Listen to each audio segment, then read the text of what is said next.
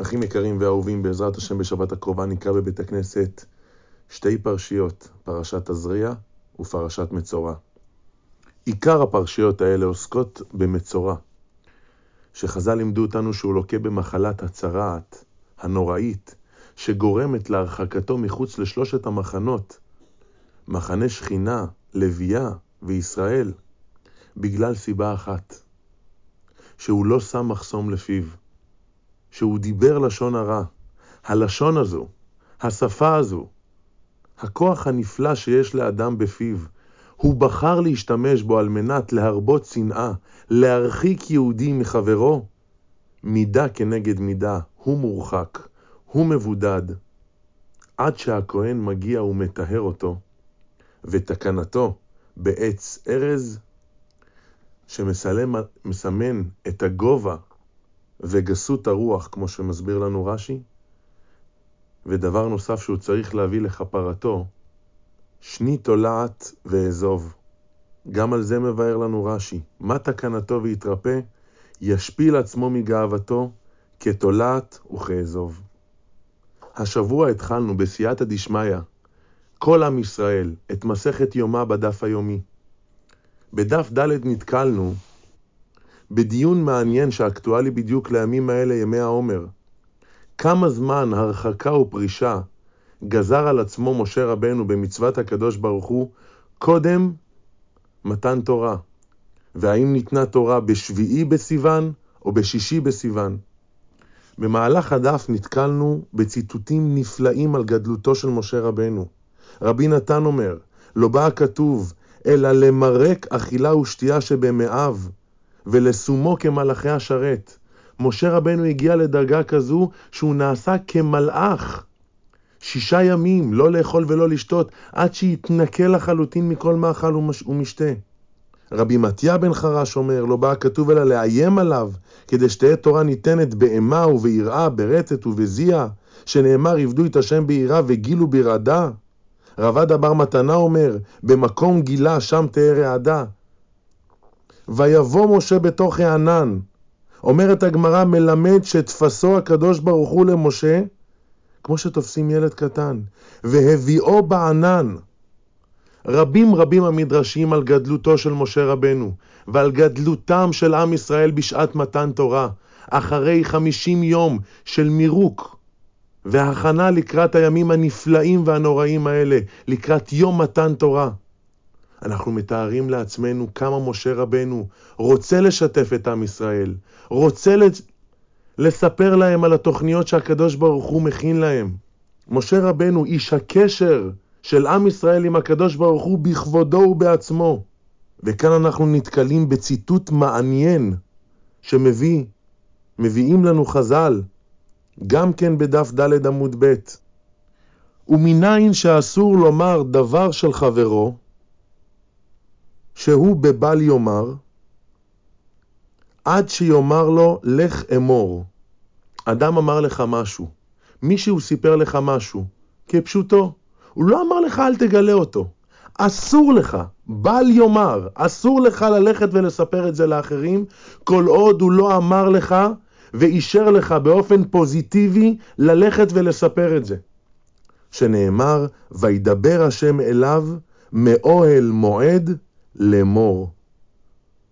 מבאר לנו רש"י, לאמור, כותבים את זה ל"א מ"ר, לא אמור. אסור לך לומר, כל עוד לא באתי ונתתי לך הוראה מפורשת ללכת ולומר את זה. אנחנו מבינים את הסיטואציה? משה רבנו מקבל מפי השכינה, כל כך רצון גדול יש בו, ואיזה דברים? להעביר דברי אלוקים חיים לעם ישראל. לא. לא נתנו לך אישור, אל תלך ותספר. בבל תאמר. זה על דברים של קדושה, על דברים רוחניים נשגבים. על אחת כמה וכמה שבן אדם מגיע לרגע של מצב שהוא שותק, שהוא מתאפק מלומר דברי גנאי על חברו. אומר הפסוק, מה יתרון לבעל הלשון? בן אדם שמדבר לשון הרע, מה יוצא לו מזה? שום דבר. שלושה לוקים. המספר, זה שסיפרו עליו, והשומע. ובאמת, ברגע שיש לבן אדם את הניסיון הזה לבוא ולספר איזה דבר לשון הרע עסיסי, והוא עוצר את עצמו, הוא מתאפק, איזה עונג פושט בו, איזו תחושה נפלאה של ניצחון. וממילא יש לו את הכוח הלאה, להמשיך ולהחזיק מעמד בזה.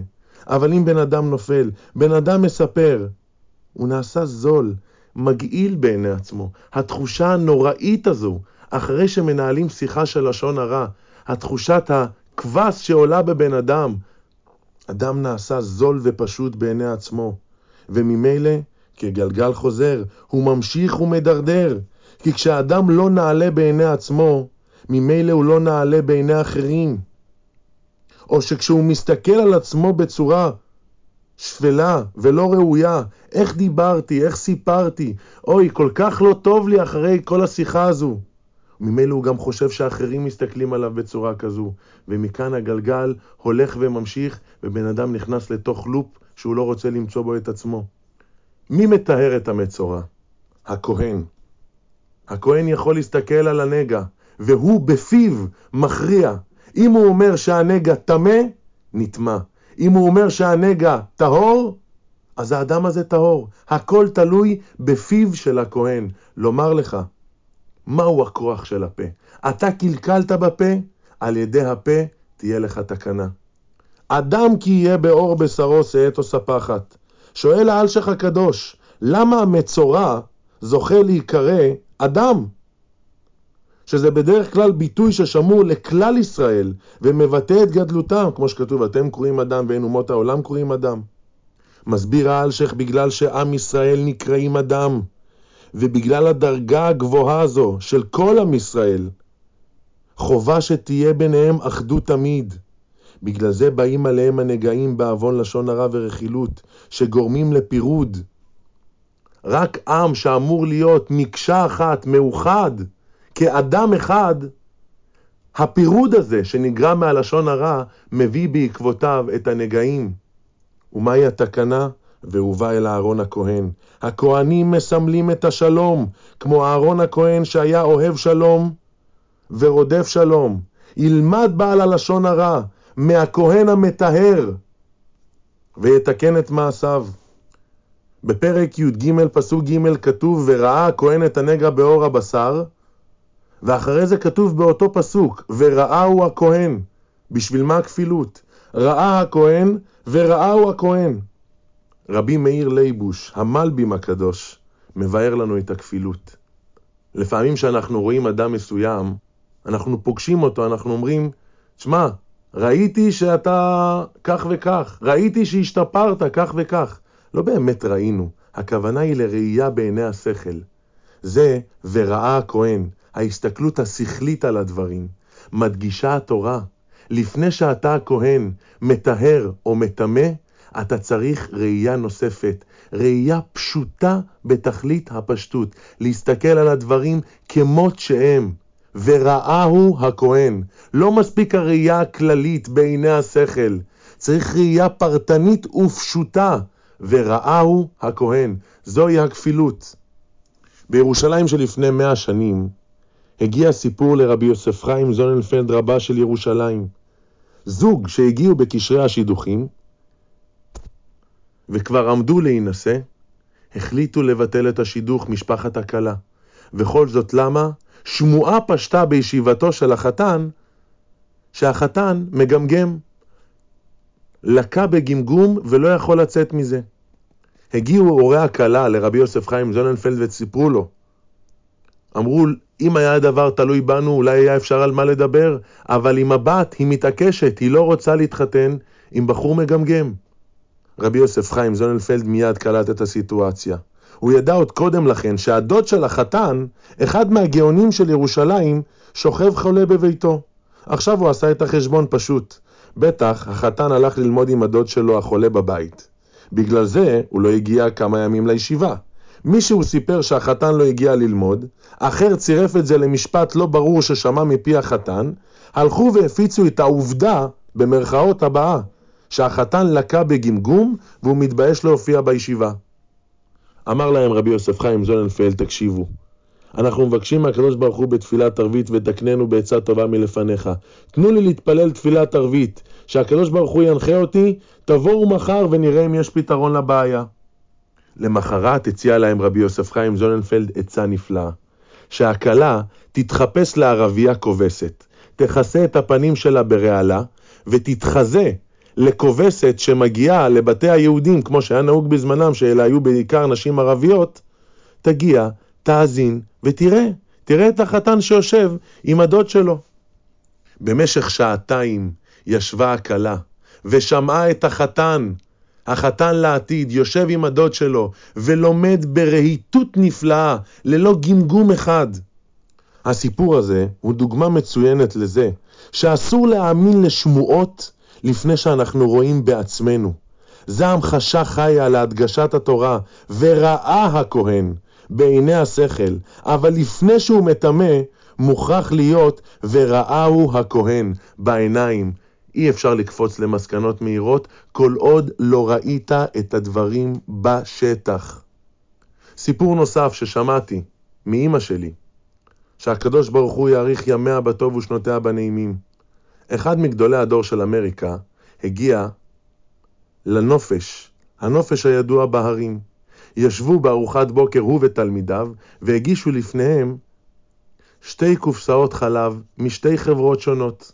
הרים הרב את אחת הקופסאות, פשפש בה, נענע אותה, הושיב אותה בחזרה, החזיר אותה לשולחן, שלח ידו אל הקופסה מהחברה השנייה, הרים אותה ומזג לכוסו. השמועה פשטה. הוסרה ההשגחה מהחברה הראשונה. הנה, הרב הרים את הקופסה, הסתכל על הקופסה, החזיר אותה לשולחן ולקח את החברה השנייה. אנשים הפסיקו לקנות מהחברה הראשונה, וכמעט שפשטו את הרגל. כשבאו בעלי אותה מחלבה קטנה אל הרב ושאלו אותו איזה דופי הוא מצא להם בקופסה הראשונה, מה הוא מצא בכשרותה של המחלבה? אמר הרב, לא מצאתי שום דופי. בסך הכל, כשהרמתי את הקופסה של החלב, נוכחתי לראות שהיא ריקה. אז לקחתי את החלב השני, שהוא היה מחברה אחרת. אי אפשר לקפוץ למסקנות. לפני שאנחנו מבררים את הדברים לאשורם. ונקנח בסיפור אחרון, מרבי אברהם בן מוסא, שחי לפני 250 שנה בעיר סאלי שבמרוקו, אז היא הייתה בשליטת ספרד. אחרי קשיים, החליט שהוא עובר לתוניס. כשהגיע לתוניס בפעם הראשונה, שכר אכסניה, הבגדים שלו מטבע הדברים אחרי המסע הארוך שהוא עבר היו מאובקים, גם הזקן שלו לא היה מסודר. גאון עולם, צדיק גדול, אבל נראה בבגדים מרופטים ופשוטים. לאחר שיצא מהאכסניה פגש אותו יהודי אחד, שלחש באוזנו שעתידה להיות הלילה חתונה גדולה ומפוארת באחד מהשירי העיר היהודים. אתה מוזמן לבוא. הגיע רבי אברהם בן מוסא, שלא היה מוכר בקהילה החדשה, והתיישב באחד השולחנות. ניגש אליו בעל הבית, העשיר הגדול, ובזלזול אמר לו, אדוני, בבקשה, תלך לשולחן, שמה, השולחן של מקבצי הנדבות, השולחן של העניים. התבייש בושה גדולה רבי אברהם בן מוסא, קם וחזר לביתו. מיד אחרי זה, העשיר הגדול, אבי הכלה, נכנס למטבח בשביל לחלק פקודות שם לכל המלצרים, לפתע סחרחורת תופסת אותו, והוא מרגיש שהוא לא רואה, שחור בעיניים. הוא מתיישב, פותח את העיניים, ועיוורון שולט בו. הוא לא מצליח לראות שום דבר. זועק וצועק, אויה לו. יום החתונה של הבת שלו הוא מאבד את מאור עיניו. ניגש אחד האנשים ואומר לו, תקשיב, אולי אותו אחד שדחית היה תלמיד חכם, זלזלת בו, מנסים להשיג את רבי אברהם בן מוסא, אף אחד לא יודע מי הוא, עד שמצאו את אותו יהודי שהמליץ לו לבוא לחתונה. ניגשו פמליה שלמה אליו, לאכסניה, בכו, נפלו על והתח... על רגליו והתחננו.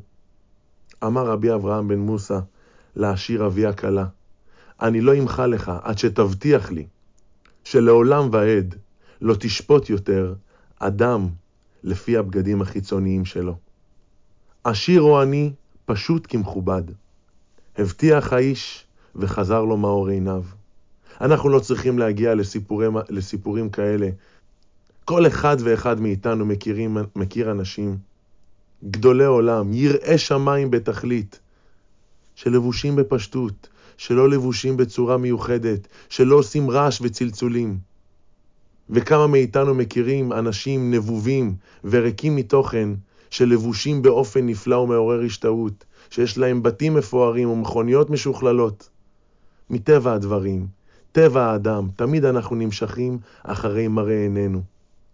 בואו ונקבל על עצמנו להימנע כמה שאפשר ממשפט על פי מראות ועל פי ראות עינינו. ממילא שמירת הפה כבר תהיה השלב הקל יותר. שבת שלום ומבורך.